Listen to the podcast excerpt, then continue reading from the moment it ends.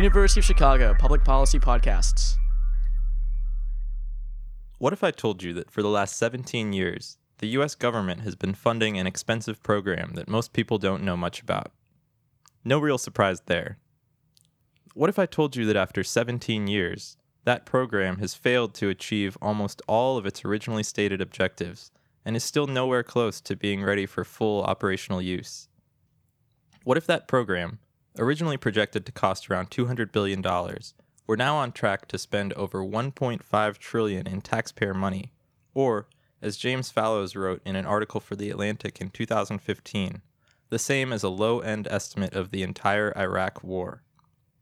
Surely, if such a program existed, you would have heard of it by now. There would be a national outcry. Every time there is a new problem or hiccup, which happens almost every week, by the way, it would be front page news. But this program does exist, and it's not a healthcare plan, an offshore drilling rig, or a failed disaster response effort. The government organization overseeing this program is the United States military, and the program is an airplane. On my orders, the United States military has begun strikes against Al Qaeda terrorist training camps. We must guard against the acquisition of unwarranted influence by the military industrial complex. U.S. warships and planes launched the opening salvo of Operation Iraqi Freedom. After years of devastating cuts, we're now rebuilding our military like we never have before. Hello, and welcome to the first episode of Thank You for Your Service, a hard look at American civil military affairs. I'm Thomas Krasnation. And I'm Nick Pareso. Nick and I are both currently officers in the U.S. Navy. Nick, you and I both graduated from the Naval Academy this May, and now we've been given the opportunity to complete our master's degrees in public policy here at the University of Chicago.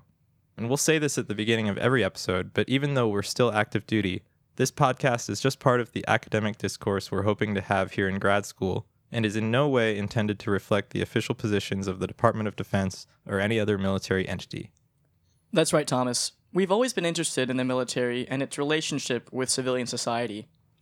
Having come from a service academy background and now studying public policy at a civilian institution, we figured what better place is there than the Harris School at UChicago to explore the civilian military relationship and to further that discussion with others. So, we're going to spend a lot of time on this show talking about something called the civil military gap or the civil military divide. Nick, suppose some article or new research comes out and the authors refer to the civil military gap. What should our listeners assume they're referring to? Well, as we know, Thomas, the very concept of civilian control of the military is built into our Constitution. Our military takes orders from a civilian commander in chief and is therefore accountable to the civilian citizenry.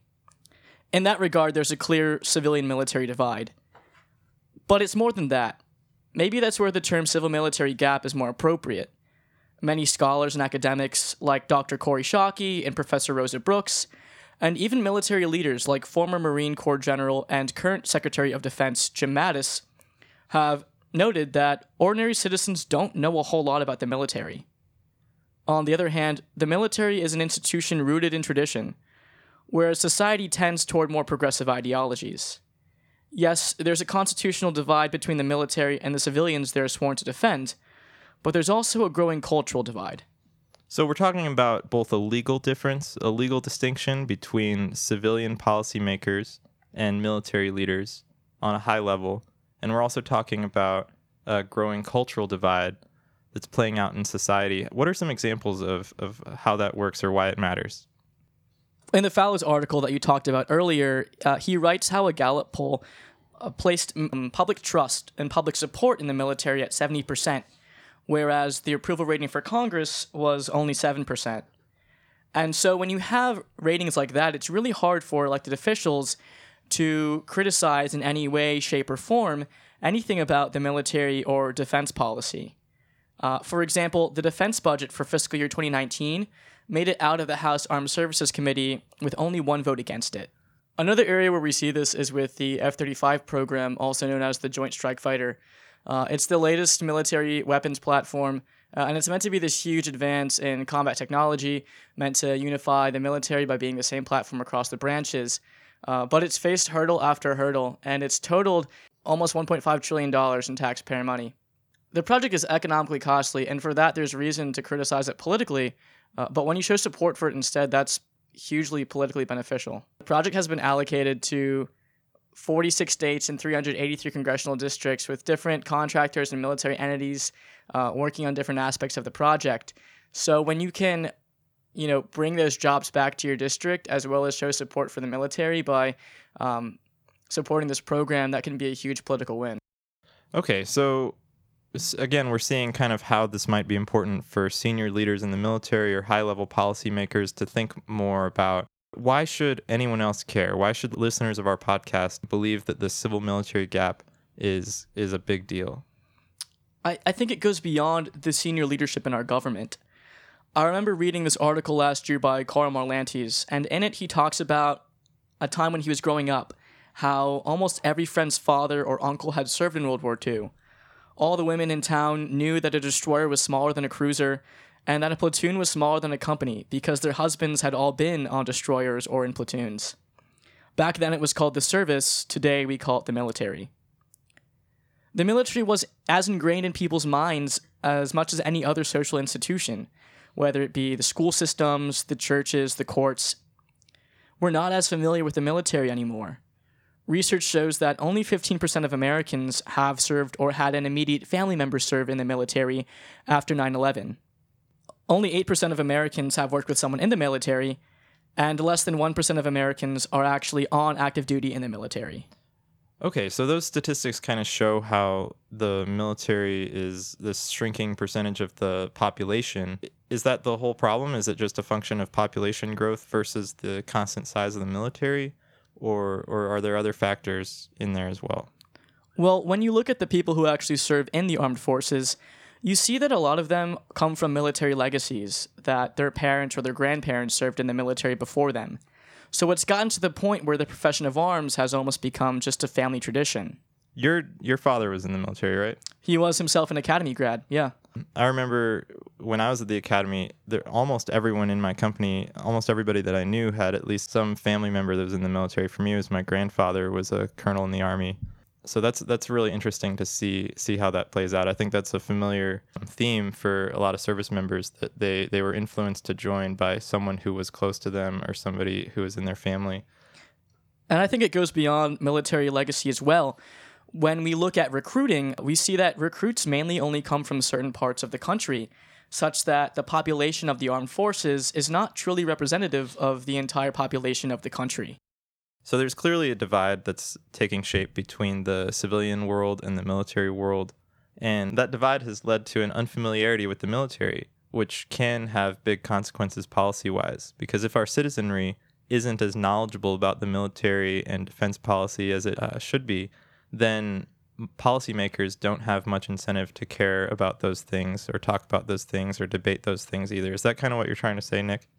Exactly. A functioning republic requires its citizens to be informed in order to hold the elected officials accountable. But if our citizens aren't informed about the military or defense policy as they can be, how are they going to hold our elected officials accountable when they vote on things regarding the military or defense policy? Over the next several months on this podcast, we're going to engage with a lot of practitioners and scholars in the field of civil military relations to try and learn more about these problems and what can be done to help solve them. We're going to talk about some things like the authorization for use of military force and military recruitment structures and ROTC on college campuses. We're really excited about some of our upcoming guests, so be sure to subscribe so you can get each episode as soon as it's released. In conclusion, uh, a word on the title of our series Thank you for your service. There's little doubt that every person who says this phrase intends to express sincere appreciation for the sacrifices of our service members. But the frequency with which this one phrase is used also betrays the limited extent of civilian military conversations. Simply put, we as a society don't know much about our military at the same time we're supposed to be grateful for it. So, this Veterans Day, we encourage you to thank a veteran for their service if you have the opportunity or the inclination. But don't be afraid to go a little deeper. Ask them what branch they were in, what they did, where they served, what their favorite experiences were. If you're a little more familiar with the person, ask them what they learned from serving, or what they would do differently if they could go back. If you're one of the many Americans who doesn't know any members of the military, there are dozens of other ways to express your gratitude if you'd like. Read a book about military history, and if you find yourself unfamiliar with terms or expressions, don't put it down. Find out what they mean. Stay informed by subscribing to a military newsletter, like military.com or Task and Purpose. Learn about our political system and how our Constitution defines the military's role at home and abroad. Read the news to find out where and how our military forces are being used around the world. And find out whether your elected officials, the civilians who oversee our military, have coherent national security and defense policies. There are many ways to celebrate this Veterans Day, but these efforts require all of our awareness, self education, and dialogue. Regardless of party alliances or personal beliefs, the responsibility lies with you and me to close the gaps and to build bridges between those who serve and those for whom they do. All of this takes time, it takes effort, and it takes sacrifice. And for that, from our team here at the University of Chicago, thank you for your service. This podcast is produced by Haz Yano and Alec McMillan. Our creative consultant is Sarah Claudy. Special thanks to Michelle Tran, Anita Joshi, and David Raban. This podcast is a production of the University of Chicago Public Policy Podcast and is in no way intended to reflect the official positions of the Department of Defense or any other military entity. I'm Thomas Krasnation. And I'm Nick Pareso. See you next time.